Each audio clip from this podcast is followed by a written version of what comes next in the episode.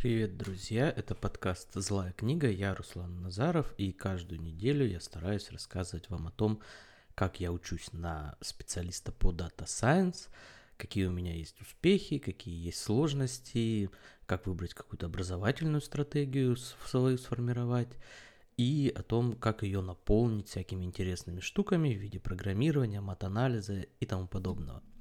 И сегодня как раз э, я хочу поговорить, э, рассказать вам о тех первых двух неделях этого учебного года, скажем так. Э, сегодня я поговорю о двух вещах основных. Это язык программирования R, мат-анализ, это вторая часть, и отвечу на какие-то ваши вопросы и постараюсь дать какие-то советы, которые я сам использую в своей ну, учебной такой практике, для того, чтобы помочь вам тоже в освоении этих предметов. Я призываю вас подписываться на мой канал в YouTube, чтобы каждую неделю вместе со мной учиться, узнавать что-то новое, осваивать новую профессию. Это круто и интересно. Кроме того, у меня на канале на YouTube есть новости Data Science, обзоры книг, по математике, по программированию, но и не только. Там я рассказываю о всяких философских, исторических книгах. Короче, куча чего интересного, поэтому подписывайтесь. Итак, а, первый вопрос сегодняшний – это язык программирования R. А, весь прошлый год я занимался, изучал, скажем так, а, язык программирования Python, который считается сейчас э, и является наиболее популярным среди программистов для программирования в целом, ну и для Data Science он тоже самый популярный. Второй по популярности для Data Science это, точнее по важности скорее, это язык программирования R, потому что он используется для статистической обработки данных, он создавался для научных исследований, поэтому э, естественно, Data Science наиболее приближенная из, так сказать, програ- программистских таких специальностей, которых сейчас на слуху, типа дата-аналитики, э, естественно, Data Science тяготеет к языку R. И поэтому, э, освоив базу по Python в прошлом году, в этом году я решил заняться языком R, не забывая, естественно, в том числе прокачиваться где-то далее по а, читать там соответствующую литературу, делать какие-то работы самостоятельные с датасетами.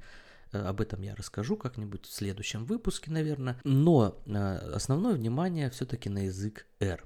Этот язык был когда-то создан сотрудниками Оклендского университета, получил свою популярность, он активно разрабатывается. Достаточно сказать, что в нем 15 тысяч библиотек э, дополнительных которые позволяют вам и графики строить, и с таблицами работать, и приложения писать. Короче, язык достаточно масштабный, но во, во, во всем семействе языков программирования язык R э, сейчас занимает, ну, он входит в десятку, но ближе к концу, потому что а все-таки, как я и говорю, он такой специализированный язык, он больше для data scientist ов. Изучаю я язык э, R на DataCamp е, так же, как я активно изучал Python на DataCamp е.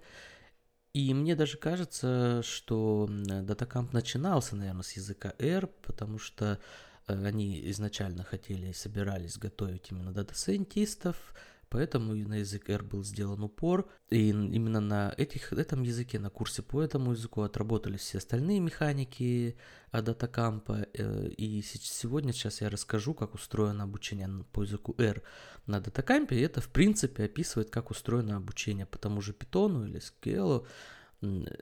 И это такой вводный курс э, по датакампу получается. А, есть отдельный трек на DataCamp е. Э, я уже как-то рассказывал в своих подкастах о том, что обучение можно выбрать на DataCamp е по трекам. То есть э, кем вы хотите быть, data аналитиком, data scientist ом, либо кем вы хотите специализироваться, да, там по Python у или по R языку. Вот можно выбрать отдельно по языку R, и внутри э, этого направления есть несколько курсов, точнее 6 курсов по языку R. Это Data Science, это аналитика, отдельный курс по статистике, э, курс по машинному обучению, э, программированию и количественному анализу.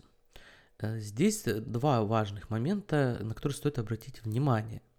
Во-первых, отдельный курс именно по статистике есть на языке R, потому что на, на языке питона э, отдельного курса по статистике нет. Несмотря на то, что сейчас вроде появился такой вводный курс, но несколько месяцев прошло, а дальше дело не продвинулось.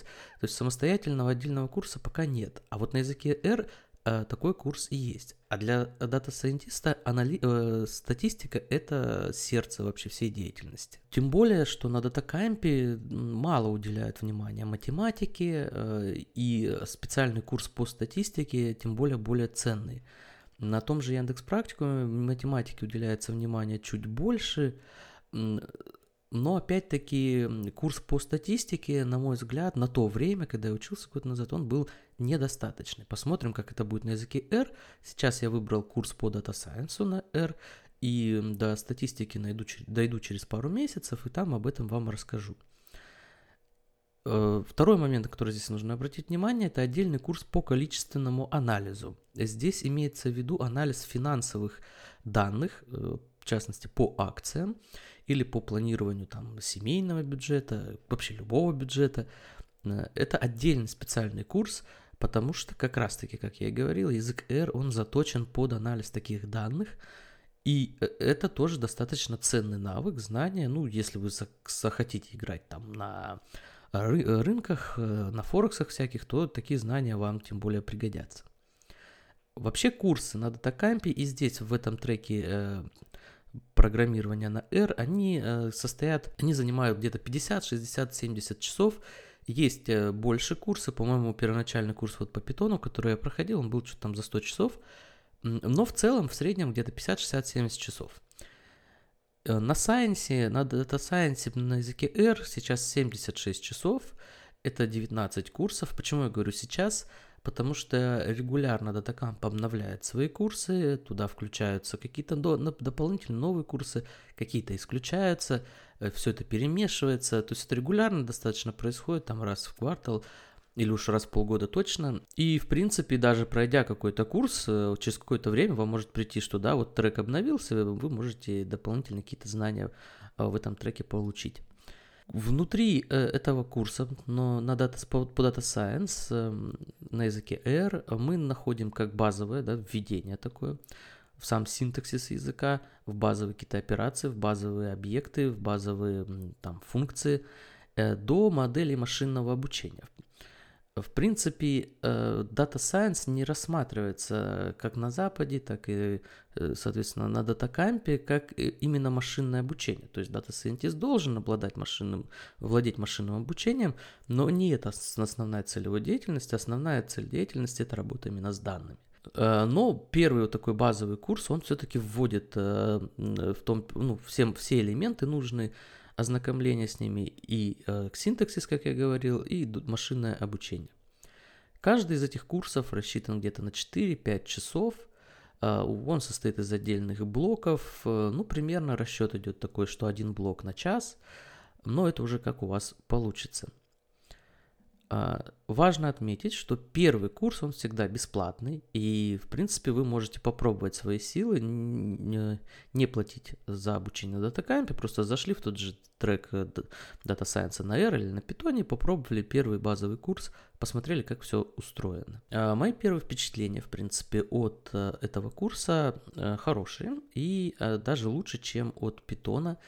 То, что я видел вот на Яндекс практикуме обучения Питону, даже на датакампе, э, вот это все, э, мне кажется, не настолько структурировано и четко, как на обучение на языке R, и я не могу сказать, что... Точнее, у меня вопрос такой для себя, связано ли это с особенностями самого языка, или это все-таки а, как-то так случилось с подачей материала именно, а не с самим языком, но с другой стороны, мне все-таки кажется, вот такие первые впечатления у меня есть, что язык R гораздо более простой, он э, лучше структурирован, его лучше понять. Хотя местами где-то, если сравнивать э, синтаксис там питона и языка R, R э, тут воз, ну, на любителя, как говорится, там, если, например, в питоне функция оформляется двоеточиями, здесь это дело будет оформляться э, фигурными скобками, но вот это на любителя, согласитесь, мне как-то двоеточие ближе.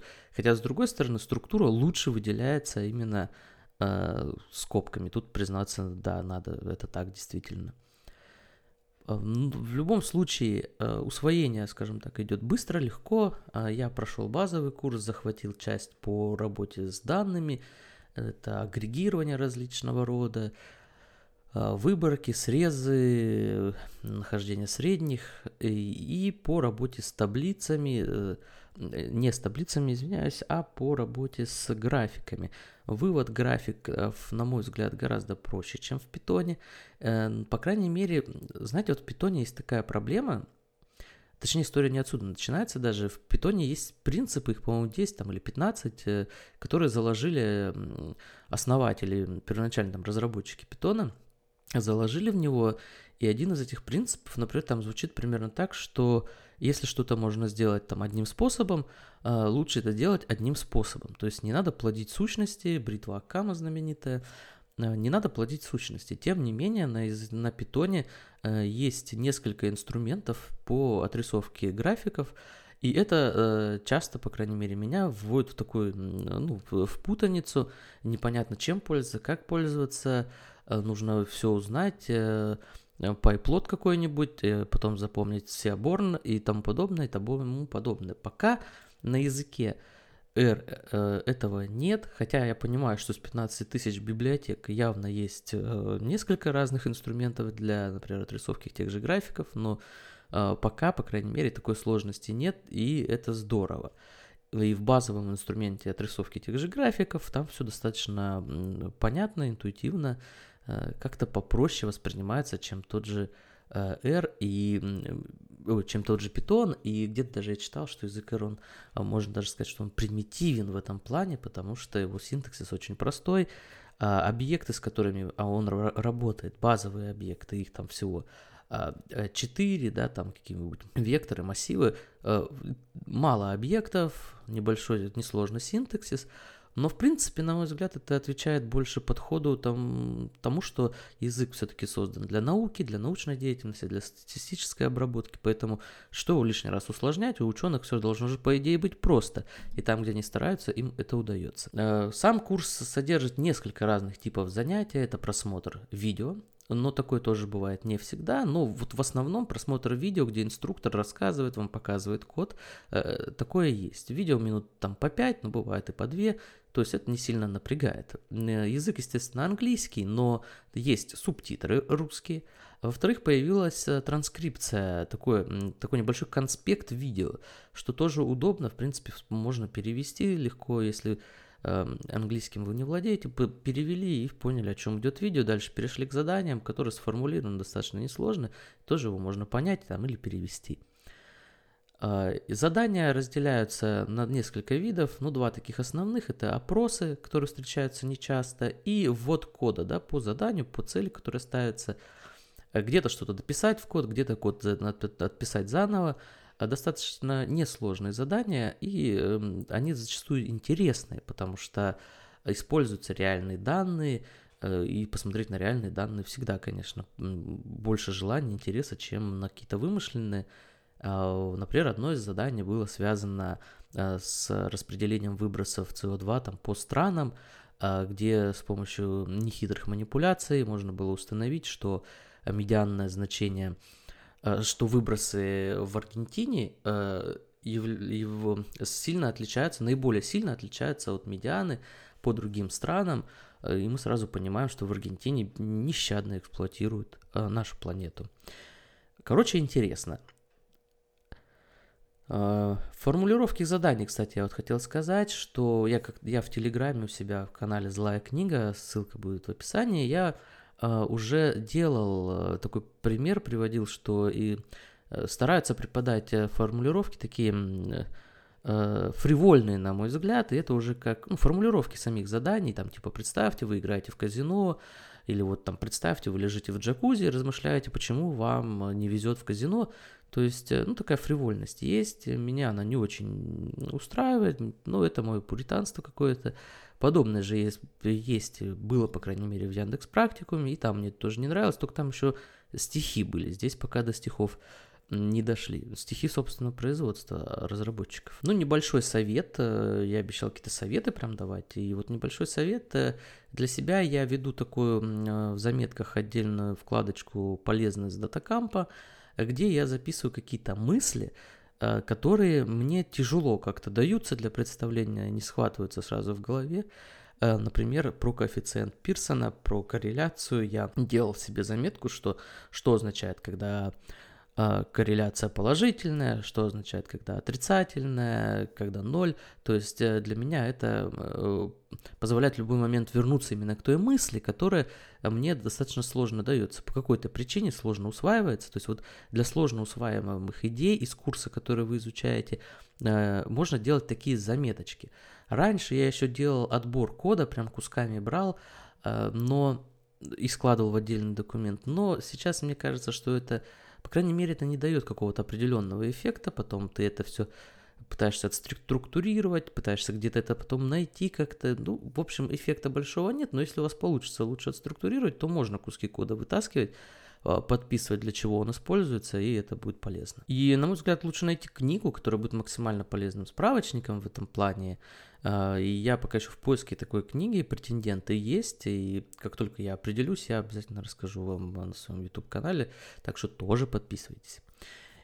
И еще небольшой совет э, связан с тем, что преподаватели DataCamp э, это зачастую достаточно известные data scientist ы зарубежные, авторы книг по data science у, работники крупных корпораций, Поэтому э, рекомендую я вам, я так лично делаю, подписываться на этих преподавателей в Твиттере, чтобы следить э, за какими-то актуальными штуками в Science.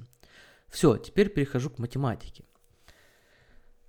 Я уже говорил в предыдущем подкасте, что моя математика на этот год это курс дифференциального и интегрального исчисления Фихт-Гольца. Э, почему дифференциальное исчисление?